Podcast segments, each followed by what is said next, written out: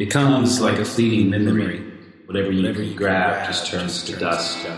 Like eye contact with a stranger in a crowded room is a dream that yet to be real. The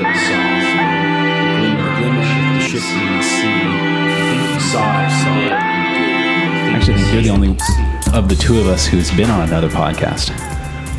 Really? Uh-huh. What other podcast was on? I don't know. You didn't tell me much about it. Actually, I was out of you one. You were pretty tight-lipped about your cheating. Dude, I just wanted to get jealous. You know? Yeah, well, no, I was jealous. Don't worry. I also were on a couples podcast a long time ago. Maybe that was it. But I don't think they ever aired it. Oh, and then I also another one. I don't know if that one got aired either. Two other podcasts. Wow. Yeah, it's one of the guys. He was like a beginner Facebooker. Uh-huh. And he just always came to coffee shop. What does that mean, a beginner Facebooker? Well, like he was like one of the top, or in the top 100 of the employees, like I think 35 or something. Oh, like that. Not like he was just starting Facebook. No. He started with Facebook. Uh-huh. Yeah, gotcha. All right, well here we are. James also too. Cheers. Man, I'm just cheating on you all over to the shores. To the shores. I think James's podcast. That's what I was thinking about. Mm-hmm. Yeah. But that never aired also. I've been on three unaired podcasts. We know how hard it is to publish these podcast episodes. It's so the truth. I think we can be sympathetic. Yeah. Yeah. But we're on like 126 right now. We are. It's freaking crazy. It's a lot. Are we up to date on releasing them? We are. We're caught up. Damn. Yeah. We're fucking awesome. So I released one episode a day for like a week or 2 weeks maybe. I think we were 10 episodes behind. Yeah. So we're all caught up, baby. So once a week, here on out. But I'll be gone. Until we get backed up again. Totally. Yeah. Oh, man. All right. Cool. So we got some criteria for this episode. That's right. We set goals and laid out some criteria. Uh-huh. Yeah. Well, I think we want to talk a little bit about truth and speech and lying and a little bit about goal setting. Yeah. So let's do it. Let's do it. Come here. Luca's ready to be riled. He's been so calm. So we're going to start with this quote. This is from Frederick Buechner. This is really good about the gift of human speech. So I'll read this and then we can share some thoughts. Mm-hmm. Okay. There is perhaps nothing that so marks us as human as the gift of speech. Who knows to what degree and in what ways animals have the power to communicate with one another, but to all appearances, it is only a shadow of ours. By speaking, we can reveal the hiddenness of thought. We can express the subtlest as well as the most devastating of emotions. We can heal, we can make poems, we can pray. All of which is to say, we can speak truth. The truth of what it is to be ourselves, to be with each other, to be in the world. And such speaking as that is close to what being human is all about. What makes lying an evil is not only that the world is deceived by it, but that we are dehumanized by it. Who is that by? Frederick Buechner. Frederick Buechner. Mm-hmm. Originally published in Willful Wishful Thinking, and later in a book called Beyond Words. It was really beautiful thoughts that I think tie into a couple topics that you and I tend to circle back to quite often. And actually, I think one of the reasons we do this podcast is because the simple act of speaking, even when you're not speaking well, is an exercise in telling the truth and simultaneously an exercise in discovering the truth. And so to engage in dialogue is to pursue truth. I think that's why we enjoy doing this so much, and we do it even when we don't release the episodes, you know? Yeah. We do it with no, like, you know, for the past 2 years, we've really thought almost none about, like, marketing this or caring whether or not it grows or what our listener count is. Mm-hmm. We just do it because we like doing it. And I think that's something that's at the core of it. I think also we see the benefit of it is the times just us getting together in general, we do this outside of the podcast, but it's really helped us to better formulate what we think and actually see what we're thinking. You know, I think that there's a lot of discovery that we do on the podcast that, you know, we're working through ideas and concepts and also the questions we have about what is going on in the world, and something about speaking and clarifying your thoughts and painting a more precise picture of what you actually think. I think that's, I always think of like, you know, a kindergartner paints a certain picture, you know, and then somebody in middle school, you know, usually is a little bit more detailed oriented, you know, has more content or meaning to it. I think that's something that we have to practice is getting to the detail and the fine points of what we're actually thinking. Yeah. I like the way Buechner put it. Where is it? By speaking, we can reveal the hiddenness of thought. I think you have to speak and likely have to, I mean, you can do it through writing and through speaking out loud alone, but I think it's much more effective in dialogue with another person. Like, you know that you have thoughts that are hidden to you. You can feel them, you know of their existence, but you don't know exactly what they are. They're more of a feeling or more of an intuition. And it can be difficult to know what they are. And it's by the act of speaking and dialoguing and the refinement of your speech as you struggle with it and wrestle with it that you discover what those thoughts are. And that's something like he says, all of which is to say we can speak truth. You know, you have a thought, you don't know what it is, you speak, you learn about it. You speak truth that you don't know yet. As you were saying that, I kind of got two different pictures. One was the idea of action. You know, we act in the world, and sometimes we later understand what we were doing in acting. And other times we act very purposefully by some sort of laid out plan that we had thought of and sounded good. So it seems like there's something with, at some point there needs to be clarity brought to your action, you know, or clarity to action. Because if you're acting in the world and you don't reflect and bring speech to that, then you kind of don't know what you're doing. There's something about the clarity of speech that either comes prior or post action. I mean, action I think is the most important thing, but I think it's insufficient without some sort of understanding. And usually that comes through discussion and dialogue and observation of either past or what you're going to do. But that all happens in the dialogue, because we all know the idea of like just hot air, someone just like, you know, or self-righteousness or whatever it is, where you're just speaking but there's no action involved. And so I think when you were saying action and truth, I think that when I hear you say truth, I also hear action. Because if something is true, then it means nothing unless it's in action. Does that make sense? Maybe. Do you think that something can be true and not be in action? Not be enacted? Yes, at the detriment or of the individual. I feel like we need to work with some examples here. Yeah, okay.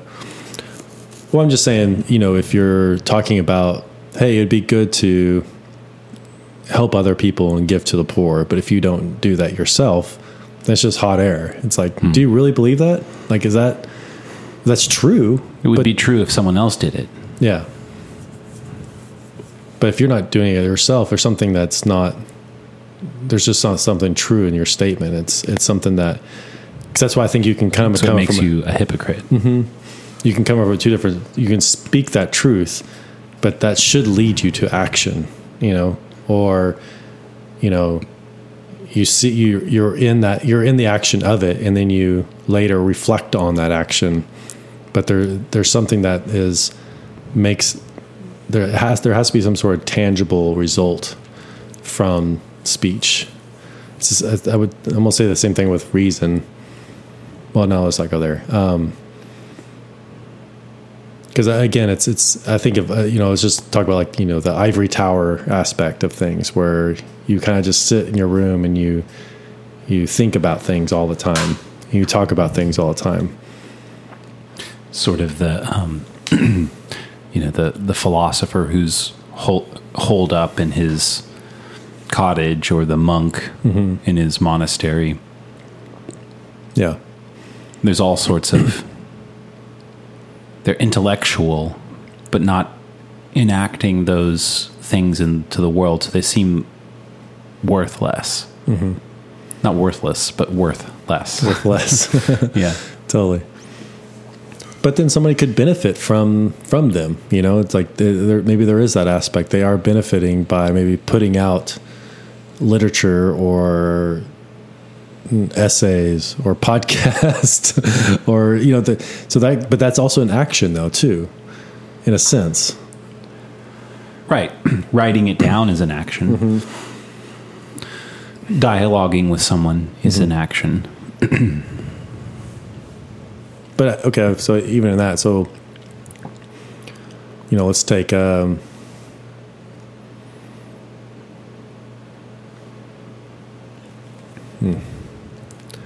don't think I can do it. So maybe we could talk for a second about about his final line in that quote where he says that. Let me pull it back up. What makes lying an evil is not only that the world is deceived by it, mm-hmm. which seems self-evident that that deception is an evil, but also that we are dehumanized by it. Hmm.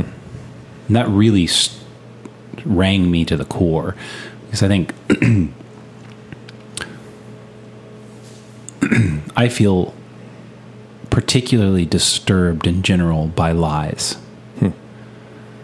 I don't like them. Yeah. And excuse me. A lot of people, lying I think is generally considered to be a negative in the intellectual space. Like most people would say, yeah, you shouldn't lie. But then most people lie all the time.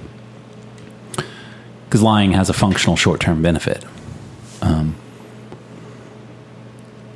it's interesting because I'm not disturbed by it simply because of the deception. And I think that this passage, that quote, gave me a new way to think about it, which is that it's not just deceptive, it's also dehumanizing.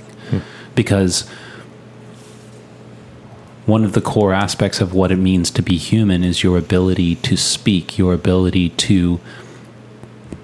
I love... I think it was Bret Weinstein put it this way, but he said, we have this special capacity.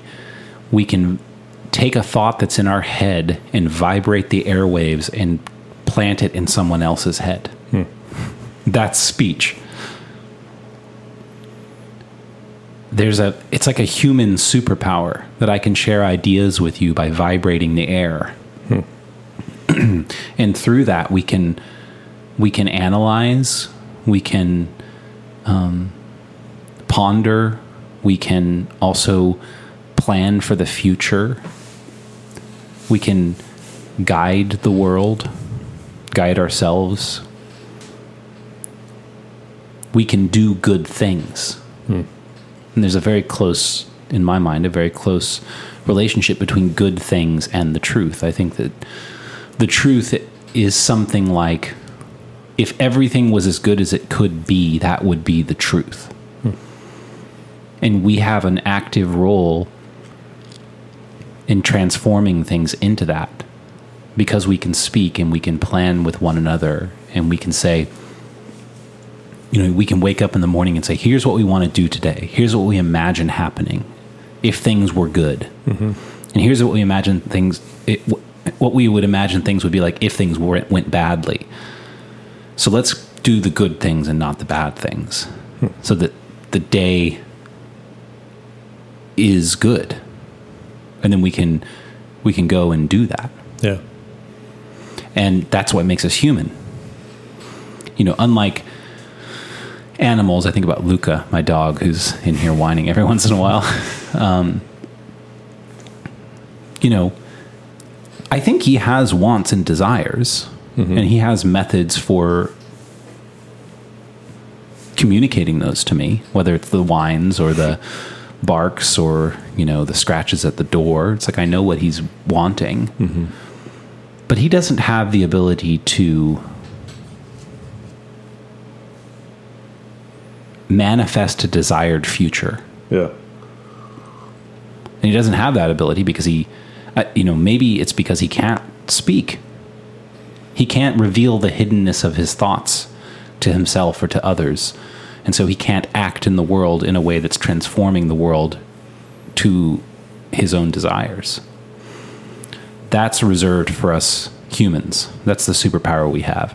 And when we lie, when we use our speech to make things not what they are or what they could be, but something else to our own selfish end, we dehumanize ourselves. It's like we strip ourselves of that superpower, or we use that superpower for something that it's not designed for. Which kind of makes sense. You know, you think of just relationships in general.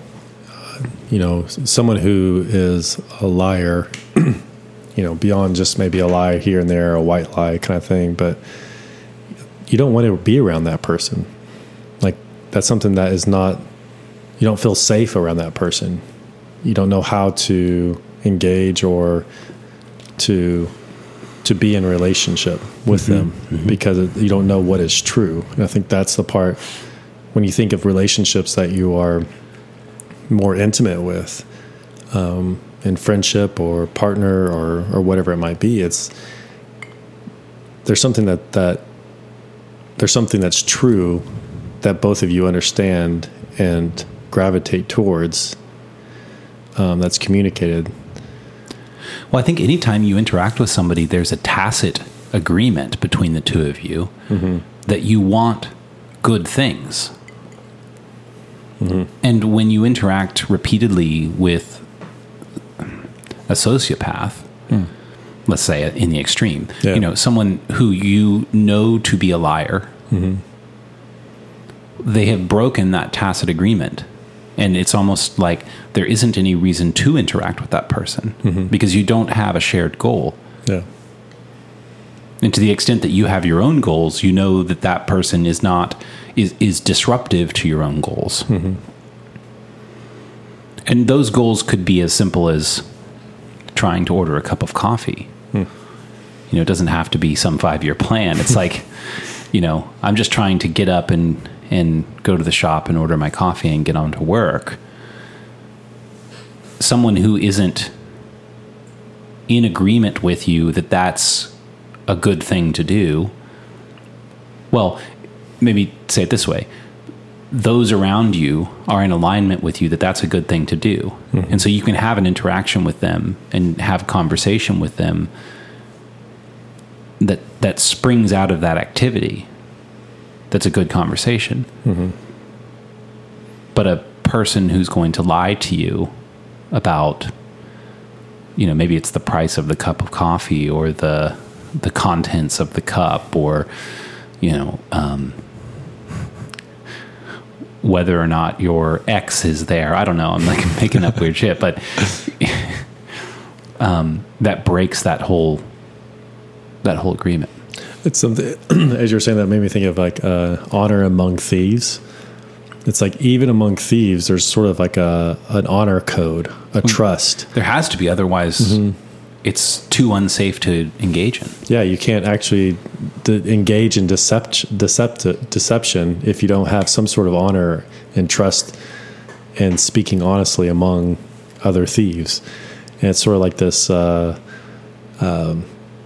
this union that you kind of buy into, that you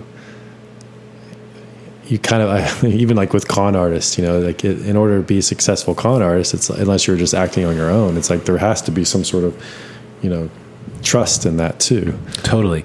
I was, I don't know where this comes from, but I was was listening to a clip of a guy who was interviewing a con artist, and he was primarily a pickpocket.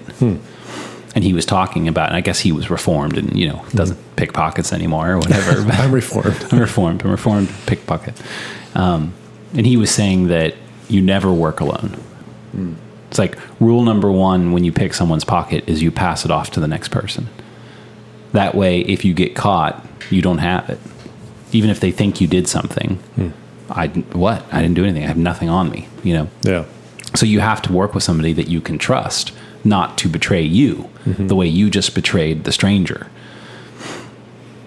Which is interesting because in that example, it's almost kind of revealing the smaller the circles. It's sort of like when you don't speak truth in general or act in truth, your circle gets smaller and smaller. Like you wouldn't have 150 people. Like, so let's say a community of 150 people, not all of the men are in on the pickpocket, you know, it's like, because it just doesn't work. And it'd be really confusing, you know? Yeah. Well, it's hard to deceive.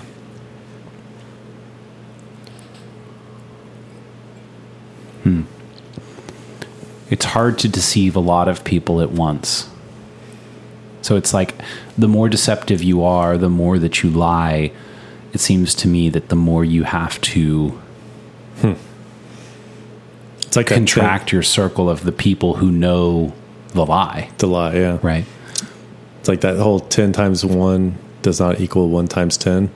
It's like you can lie to 10 people one time, but lying to one person 10 times is completely different. Yeah. It's really difficult. So... I've read that people who are narcissistic, which I think is, I don't know if you know more about this than I do, but like psychopathic behavior is sort of like extreme narcissism. And those types of people tend not to maintain relationships. They tend to change friends often. And that's generally because people don't tolerate being around, don't tolerate being around them because they lie to them constantly. So they have to find new people who trust them because we tend to implicitly trust humans, you know? So I'll trust you for a time until you've lied to me 10 times. Then it's like, sorry, calling you on it. And then they can't stay around that person anymore. And so they move on to the next group of people, and the circle contracts, and once it's contracted enough, you have to find a new circle. It's probably why it's easier to be deceptive in bigger cities, because there's a larger pool of people. Like if you live in a you know, small town, like everybody knows, like, oh, that's Joe, he's the drunk on the end of the corner, you know, or that's Sally. I grew up in a just always talks about people. And it was, you didn't get away with stuff, you know, because in a small town, there's a lot of gossip. Everyone knows everyone, travels really quickly. It's like, it's almost like a very healthy version of the Big Brother, you know, in 1984. It's like Orwellian, but based in community instead of tyranny. It was kind of great in a way, you know? Yeah. What's something valuable about that? Because actually, your word and your speech is really valuable in that scenario, because you know it's like, again, you know, you lie to one person 10 times. That's a huge tell as far as like your reliability and trustworthiness. A small town kind of resembles that same idea, because it's like that small town kind of almost resembles one person.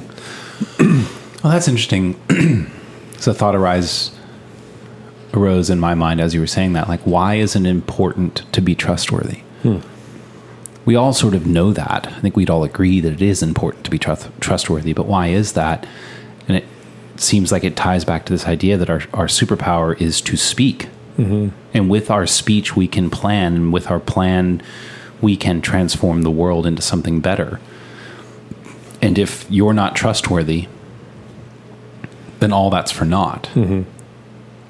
So why speak? It's dehumanizing. If I can't trust you, then my interactions with you dehumanize me. Well, it's interesting. It's almost the same thing. I come back to action in the same scenario. You know, you act in the world and then you talk about it. You know, hey, that really hurt my feelings. And you're like, well, I didn't mean to do that. And that's a good excuse for one time, you know. But by the 10th time, you're like, well, no, if you didn't mean to do it, this is the 10th time you've done that to me. You just slapped me in the face. Like, why did you do that? I have a really vivid memory when I was a kid of my parents having a fight. And my dad saying to my mom, I didn't mean that. Mm-hmm. And my mom rebuking him and saying something like, of course you meant that. You said it. Mm-hmm. And even as a young kid, I sort of understood what she meant. And I think what she meant was, if you think you didn't mean that, then you don't know yourself very well. The hiddenness of your thoughts has deceived you. And you need to think more about what you did mean. Because maybe you did mean it and you didn't know that you meant it. And if you really didn't mean it, then you're not very smart because you didn't say what you meant. So, you know, what's the hang up here? Either way, you're the deficient one.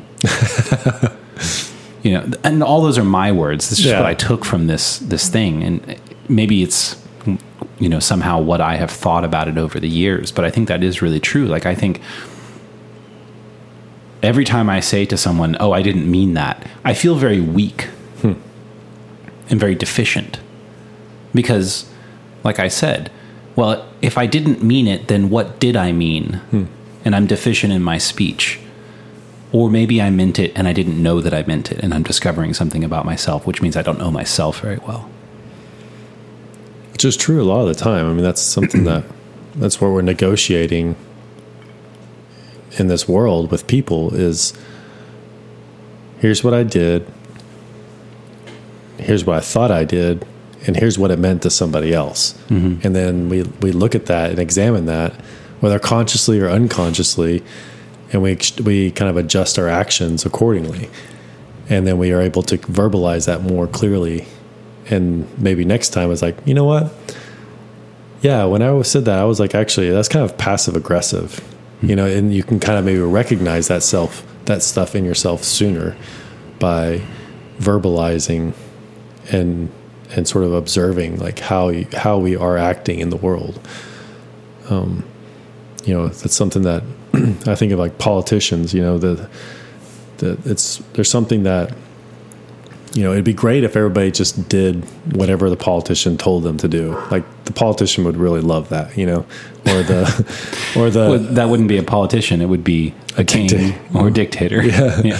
But the thing is, I think, especially in our democracy, is like, you're supposed to convince people. And that's something that's really hard to do. You know, that takes speech. That takes speech, because I don't know a lot about a lot of the topics that are going on in our country. You know, I'm not capable of it. Like, right. What's going on with agriculture? You know, what are the arguments in agriculture? I have no clue, you know, or around nuclear energy. You know, I don't know the specifics of that. I need someone to convince me or to tell me what they think is the best way to go.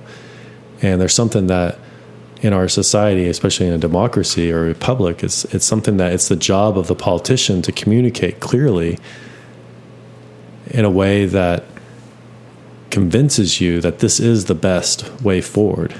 Now, what we're talking about, there is deceit and there's arrogance and narcissism in all this, like just telling people what they need to hear in order to be elected. But that's a falsity, you know? And I think that's something that a lot of us over the last, specifically 2 or 3 years, I think are a lot more sensitive to. It's like, what is true? Like, I saw just recently, like was it New Zealand? The lady was telling, it's like, we are going to tell you the truth. Don't listen to anybody else. Basically, we are the arbiters of truth. Yeah, she said, we are your single source of truth. Mm-hmm. If you don't hear it from us, it's not true.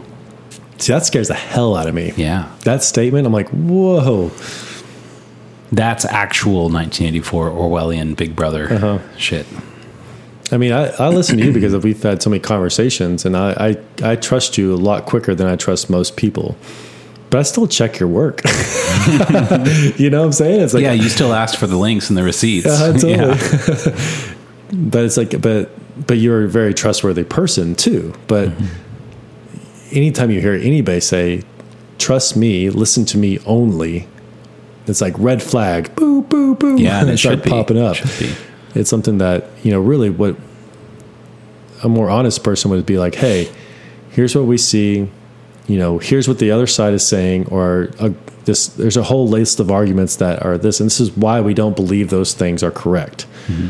Now, we don't have all the facts, which is true. Nobody has all the facts, which we've seen with COVID. Whenever the whole Wuhan, you know, it's like that. It didn't come from the Wuhan Institute, you know, and people were being sort of dismissed. And now it's okay to say that. In fact, now it's a very likely, plausible thing. So it's like, so I think it's just something that we've all been sort of very overly played to over the last few years. That we're kind of, for me, anyways, I'm a lot more sensitive to someone saying, "Listen to me. I know what's right." Right. But if you want to try to convince me, I'm totally up for that. Like, yeah. Totally convince me. Right. But if I can't go and look at other sources, like that is like a, you know, even just, you know, Fox News has always been that way too. It's sort of like, you know, you hear all these sort of things in the mainstream media and you're like, well, let me get a different perspective. I mean, us living in Austin, it's like we hear the liberal perspective, you know, that's very common here. Mm-hmm. So it's like you really have to seek out the conservative perspective. And I think that's something you and I have done a lot more over the last few years is like, okay, what's the conservative perspective? Because it's easy to get the liberal perspective here in Austin, you know? Yeah. I think it's easy for anyone who spends a decent amount of time online to get the liberal perspective. Mm-hmm. So I think the liberal perspective, as it pertains to politics and culture, is the dominant one. Yeah, true. Among... broadcast ideas, which maybe that makes sense because the political left is more about speaking to the way things aren't, whereas the political right is more about preserving the way things are. Mm-hmm. So to the extent that there is something to talk about, primarily it is on the left. Because, you know, if things are relatively good, it's like there's not a lot to talk about. Like if your position is to preserve what's there, it's like things are working. What do you have to say about it, you know? And when things work, they actually tend to fall out of our conscious perception and our conscious understanding, you know? Like, no one needs to know how the sewers work. You know why? It's because they work. You can ignore them, you know? Or we don't think about electricity until, like, we start having power outages and stuff like that. That's something that is just not in our worldview or mindset. Right. Yeah, so you don't, like, if you're trying to gain popularity, which politics is all about popularity... You know, you don't run on a platform and be like, the electrical grid hasn't gone down in 14 months. Vote for me, you know, or 14 years or 30 years. It's like much more compelling to say the electrical grid went down 14 months ago. Elect me and that will never happen again. You know, which is a much more dubious statement, but a much more compelling one. Like, yeah, that's right. I don't care so much about when it doesn't go down. I care about when it goes down. So preservation versus change. Change is the more compelling argument. But it's also a very dangerous argument. Change is inherently dangerous and unpredictable. Like stuff staying the same is predictable, but also dangerous because if we don't grow, we die. So you need those two things in tension with one another. Yeah. Like, you need the left to fight the right, and you need the right to fight the left. Not like, you know, well, so here's a point that I think you kind of wanted to get to, which is like, you want them to fight, but not with fists and swords and guns. Yeah, that's where I was about to go with that. Yeah, you want, like, isn't it so much better for them to fight with their words? Mm-hmm. Like, I would rather that the better ideas won than that those with the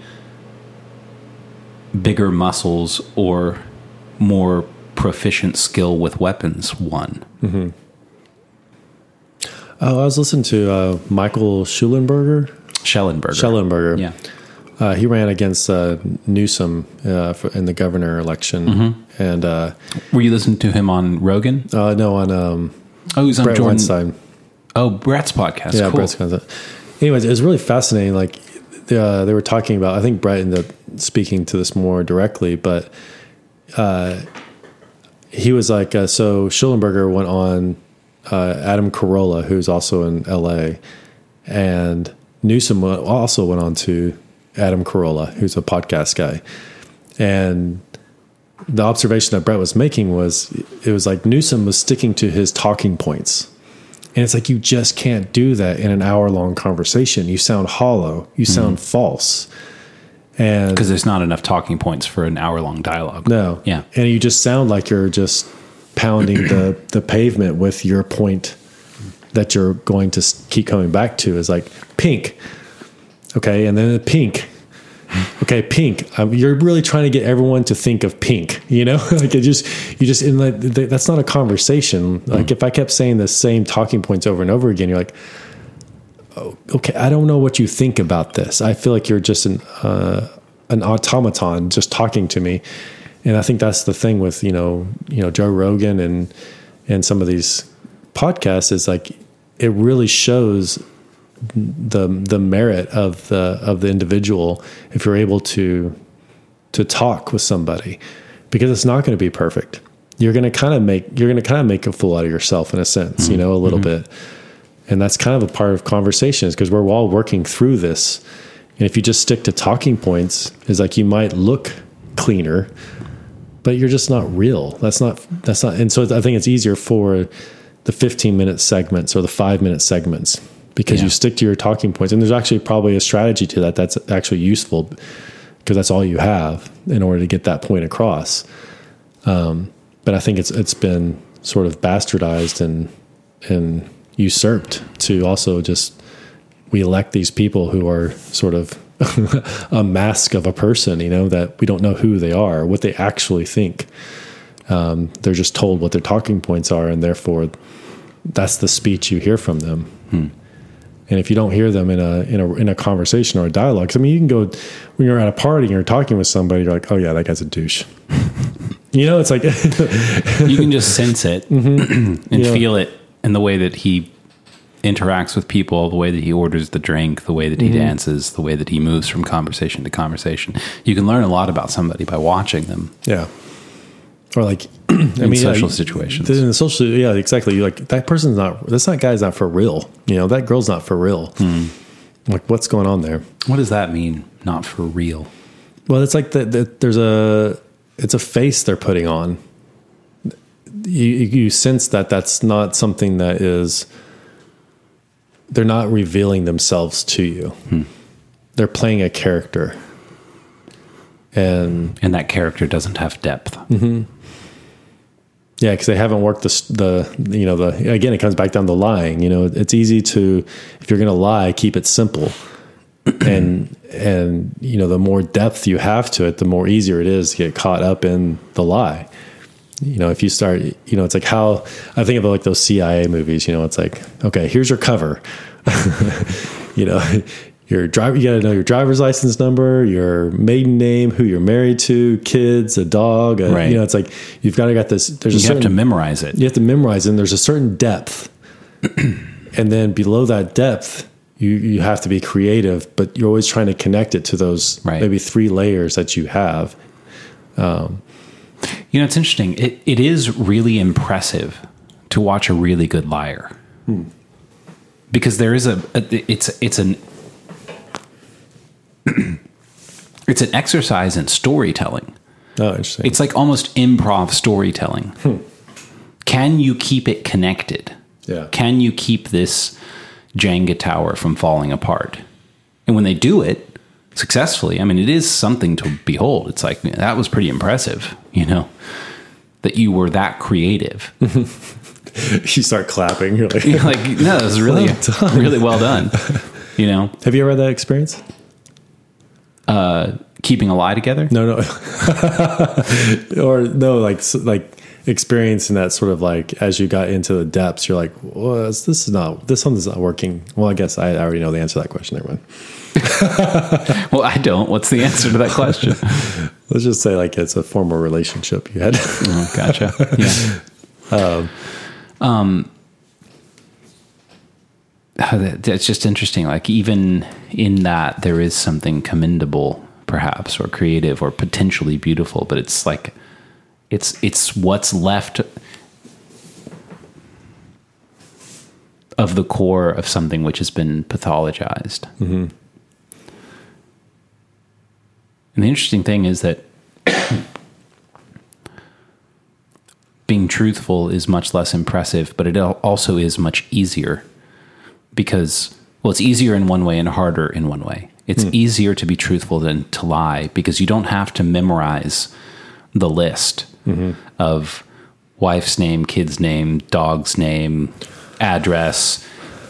You don't have to memorize that stuff, because you could just check with reality if you're telling the truth, you know? Well, here's something kind of to push on that a little bit is, I think it's also hard to tell the truth, because there's a certain reality that you face that you don't know the truth. Well, yeah. And so like somebody could like really catch you and try to use your words against you. And it's like, no, I'm like coming to the truth. Like I'm exploring the truth, and I might like veer off, but it's more of like, it's the exercise of correcting, you know. It's like, here's what I think. Ooh, that's not really what I think. And so that's not really lying, but that's why it has to happen in honest dialogue, or else it can kind of be used. And you find that whenever your words are used against you, when you actually didn't mean it that way. Well, yeah. So here's a reason why you would choose to lie rather than choose to tell the truth. And I said, it's easier to tell the truth in one way, but it's harder in another way. Mm-hmm. It's easier because you don't have to keep the story together. You can offload the story back into reality, and you can just check with reality and to see what the truth is, you know? But it's harder because it keeps you in a constant state of deficit. Because, you know, what does it mean to tell the truth? It means something like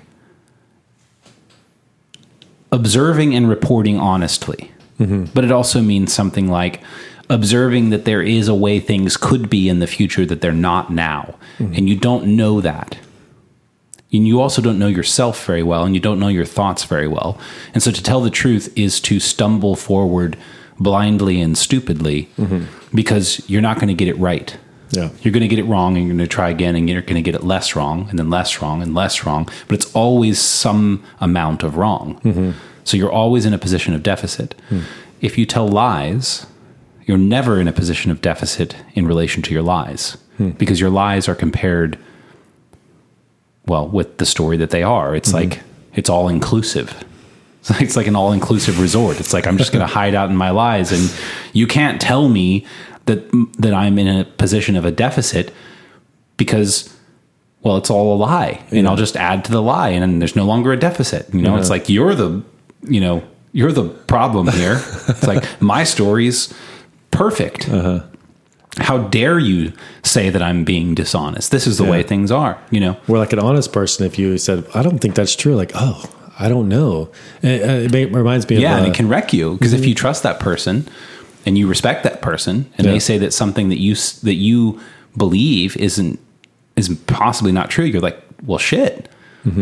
I've been living my life believing this is true, and if it's possibly not true, I have a lot to rethink.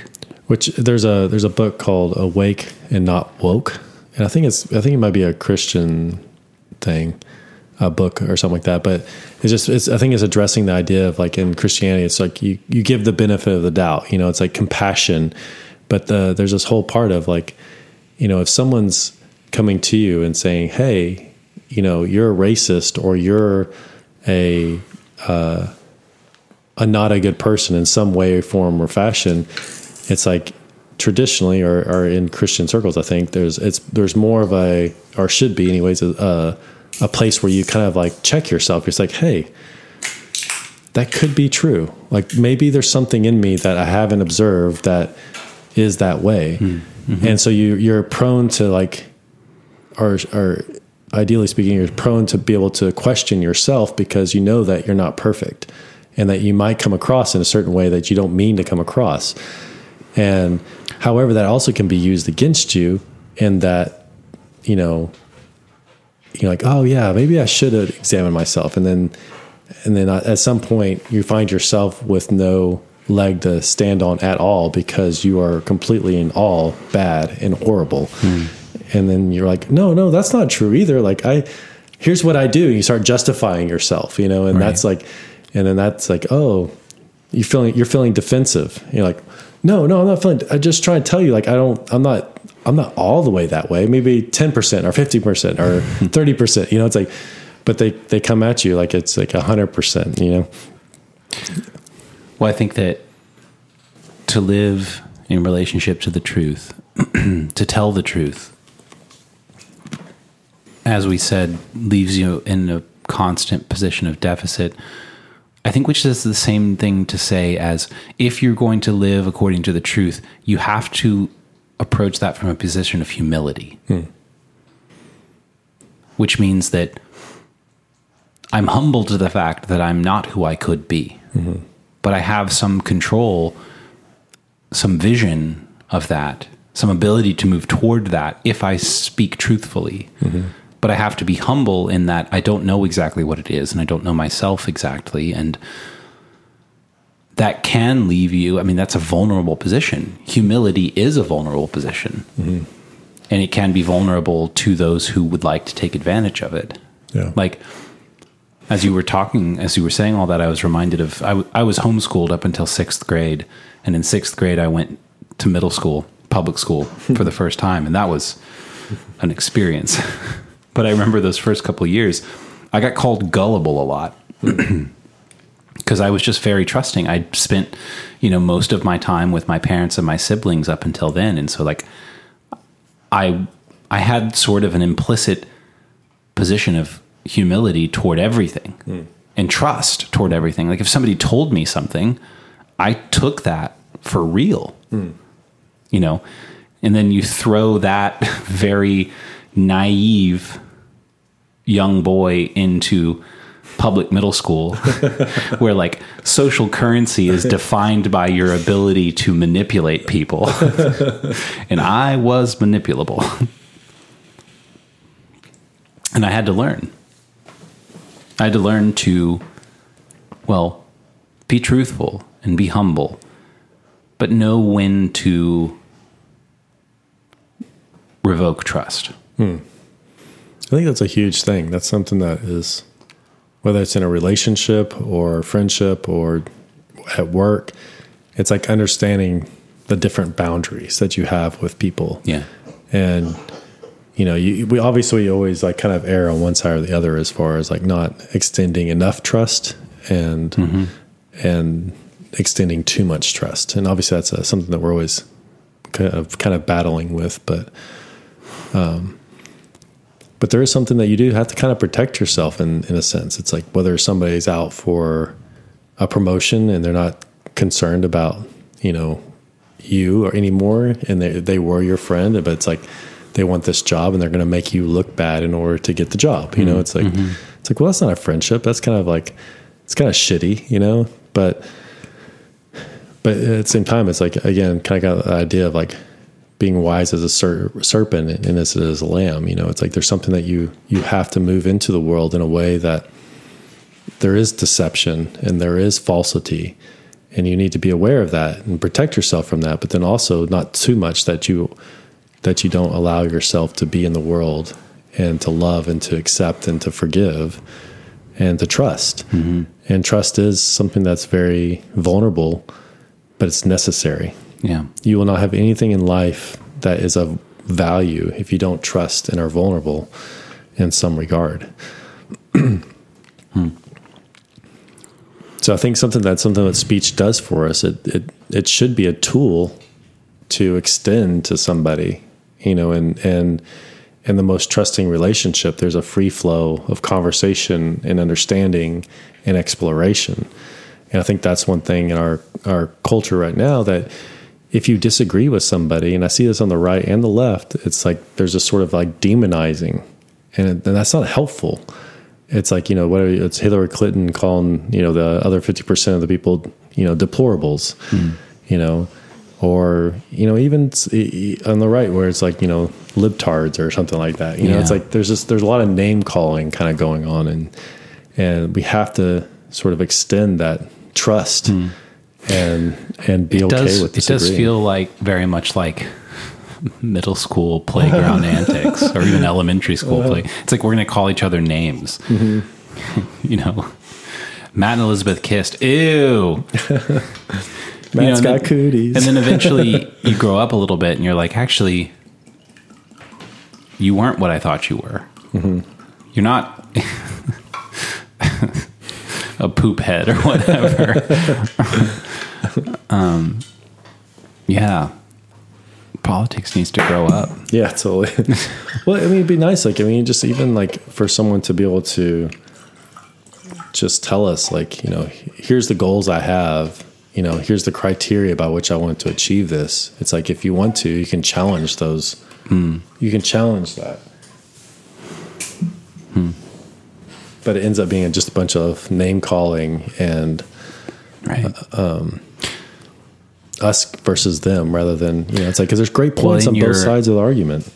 What was the thing you said? Be as wise as a serpent and as innocent as a lamb. I was going to say sheepish as a lamb. Lamb as a lamb. What was it? Innocent. Yeah, wise as a serpent, innocent as a lamb. Yeah, and both are terrible. Mm-hmm. Like you don't want to be too innocent, but you don't want to be too manipulative, which is what I take wise as a serpent to mean. The serpent as an obvious, I think in that as an obvious reference to the serpent in the Adam and Eve story. He's cunning. He's going to manipulate the world to his own desire. And you do. I mean, that's what we already said, that one of the superpowers of being a human is that you can manipulate the world to your own desire, and you should. But you should also have some innocence.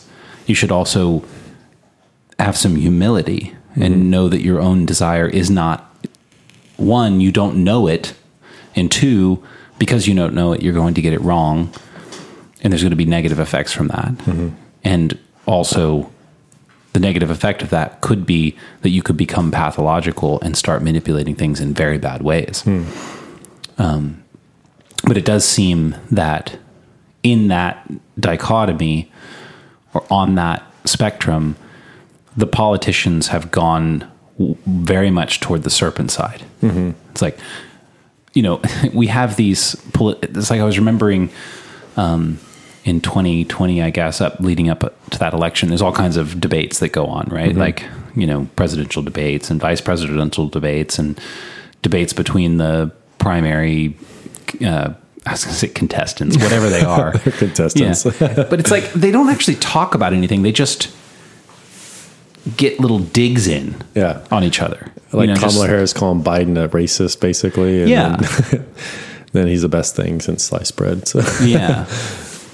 And I just remember watching all that stuff thinking, this is not at all what it's supposed to be. It's not even trying to be what it's supposed to be. It's like, it's masquerading as if it's important. And then it's just elementary school playground antics. You saw Trump do that a lot with the Republican candidates. It's just sort of like, man, they don't stand a chance. Like he just really He's really good. Them. He's really good at being a bully. He's really good at that. I mean, it was. Well, and that's kind of the thing about Trump is that, just like I said, that it's actually really impressive to watch a very adept liar. Mm-hmm.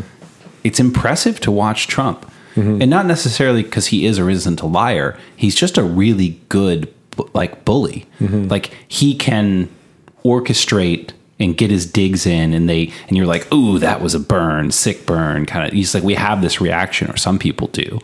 You know, it's like, I understand why so many thousands of people will go out to watch him talk, because mm-hmm. it's fucking entertaining. Totally. You know?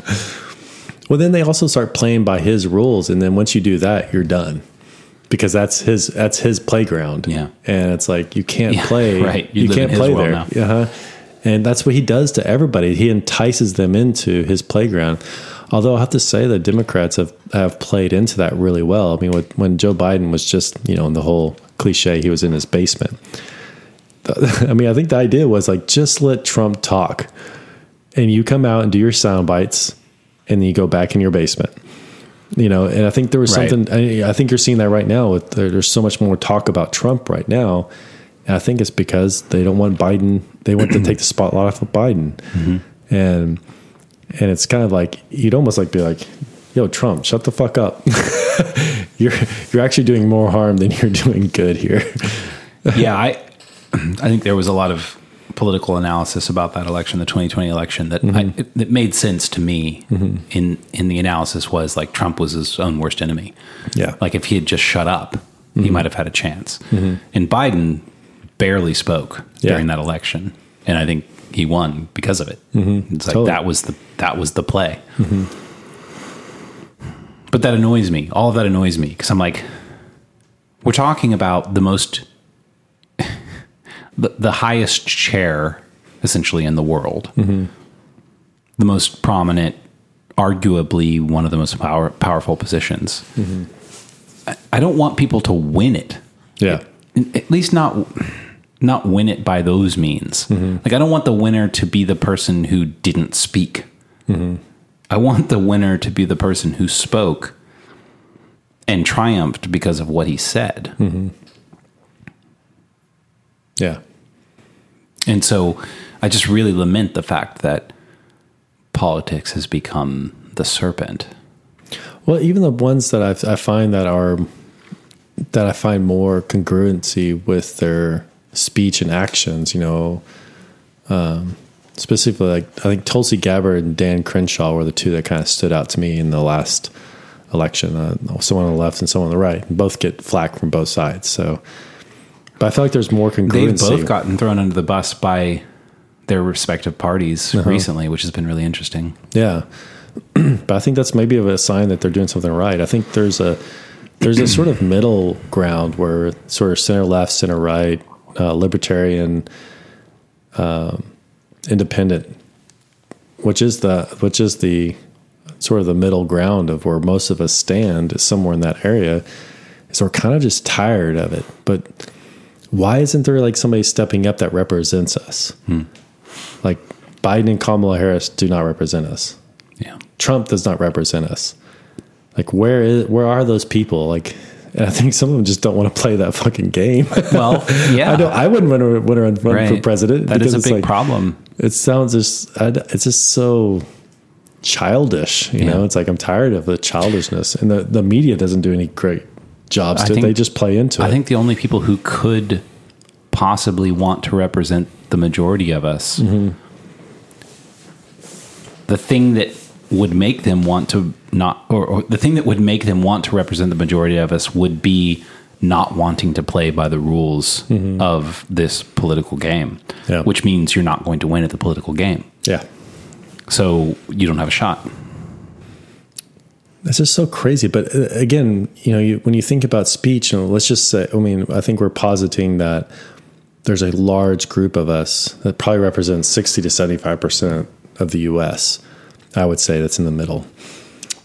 Obviously, those aren't accurate numbers, but you know, I think there's a need for that. Like, for me, I don't care if you're on the left or the right, or independent, or libertarian in this area. It's like there's sort of a desire for that voice of reason. Like I can disagree with you. I'm totally fine with that. Like I remember one of my landlords, fantastic guy. He and I disagreed about something, and I end up having to acquiesce to his way of doing it. I totally still respect him. Like mm-hmm. just, I think he went about it in a way that was like convincing, and that I don't think it was the right thing to do, but he did it in such a way that I was like, I still retain my respect for him, you know? And I think that there's something in that I would love to see in a politician, that I can disagree with them, but I still respect them. But I don't think that's allowable in our current political climate. Well, because disagreement has been moralized. Well, you see this with like AOC, like she's immoralized. She's talking about like, you know, those who are pro-life and are Democrats should be basically kicked out of the Democratic Party. Like there's no place for you here. Mm-hmm. So you can agree with Democrats 99% of the thing, but you might not disagree on the abortion issue. It's like, does that make you not a Democrat? So how many things do you have to, is it just that 1% that makes you not a Democrat, or is it 30% or 50%? Like what's the percentage here? But when you start seeing it come down to just one issue and that you should not be included in the party, it's like, that's kind of shitty. Or even on the other side with Republicans, you know, it's like, what if you are, what if you disagree about universal basic income or yeah. I think that's something that we're wanting too many people to have all the same opinions when we're actually very widely different in how we see things. But we might agree generally with the conservatives, or we might generally agree with liberals or something like that. The problem with wanting everyone to have the same opinions is it's not possible. Mm-hmm. Like, this is why the individual is such an interesting thing. Like we're all individuals, which means that we're all somehow different, which means that we won't ever agree always about everything. Yeah. And if you require that, that's where things go really, really badly at a societal level. I mean, that's what happened in Soviet Russia. That's what happened in Mao's China. That's what happened in, was it Nicaragua? If you require conformity and agreement, eventually you'll have to get rid of everyone until there's just you. It's the same thing as the liar. The liar has to get rid of everyone, because the more you lie, the less people you can trust to be in on the lie. Mm-hmm. Yeah, 3 can keep a secret if 2 are dead. Well, there's also the whole thing too of like, that's why, you know, the freedom of speech is so valuable and important, and that's why it's codified as sort of like, is that considered a negative right? Like no one can infringe on your right for free speech. Rather than a positive right. Oh, shit. I don't want to go with that. I don't think... Negative and positive rights, I kind of get confused sometimes.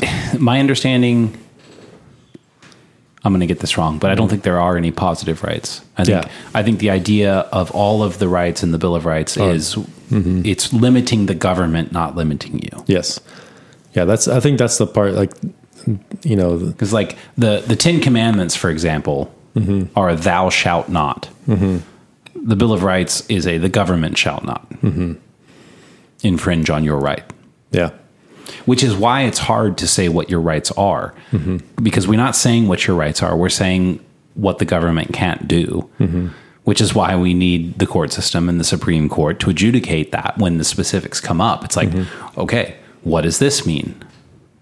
Does this person have this right? You know, we don't enumerate the rights. Or is the government violating that? Because the government doesn't have the right to violate that right. Right. Which is so valuable, because, I mean, just our conversation tonight's been about, like, how valuable speech is like, how do you combat negative or bad speech with good and better speech? And if you don't allow that dialogue, then your only alternative is to silence and thereby dehumanize those who say the negative bad things. Yeah. And there's really, that's a close sort of step away from murder and genocide. Which is funny because I understand what you're saying, but that sounds very extreme. I think I mean it to be extreme. Yeah.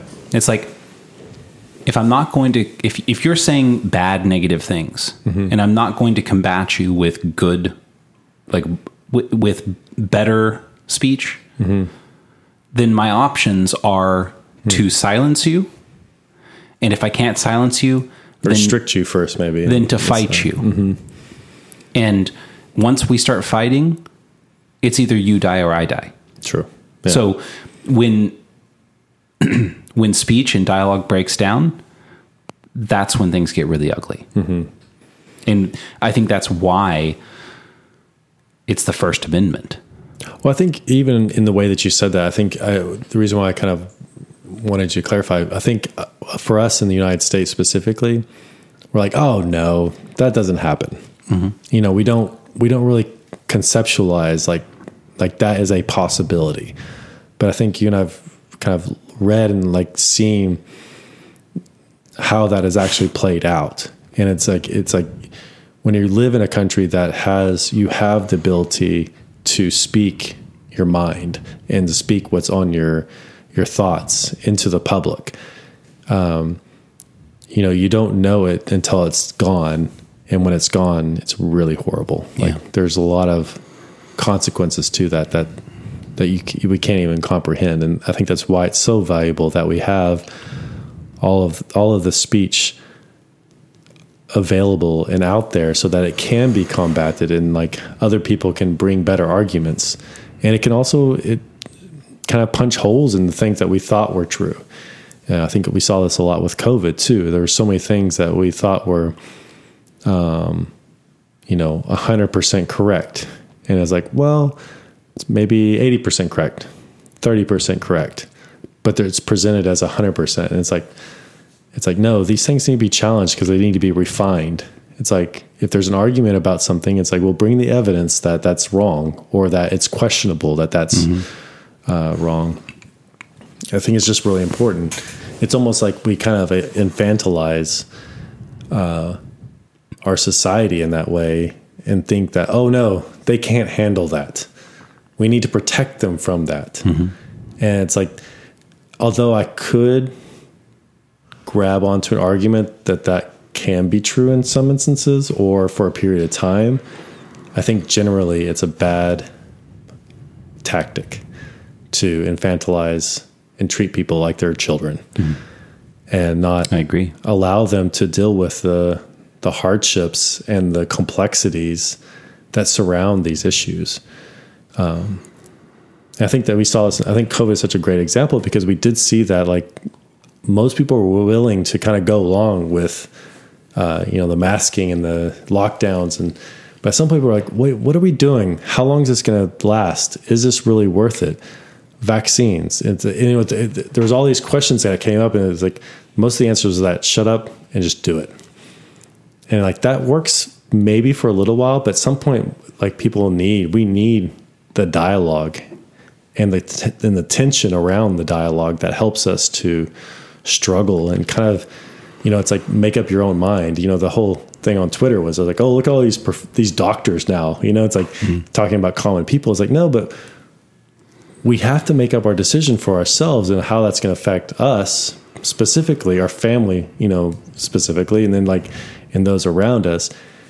And it's not that we're all going to agree on these things. And and sometimes we're just fucking wrong, it's like, but we have to kind of allow that, some degree of that. Cause if not, then you kind of lean into that sort of totalitarian, we know what's best with you or best for you and listen. And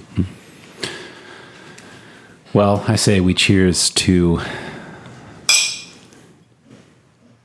the gift of speech and to continuing to speak so long as we're able and to continuing to speak on this podcast, so long as we have the energy and the gumption and the desire. And thank you to whoever is listening to this. And I hope that you speak truthfully, humbly, fearfully, what you have to say. I hope that you share your hidden thoughts so that you know them, so that you know yourself, and so that the world becomes a place better than it is now. I like it. All right. Cheers. Love you guys. Love you. Ciao. Bye.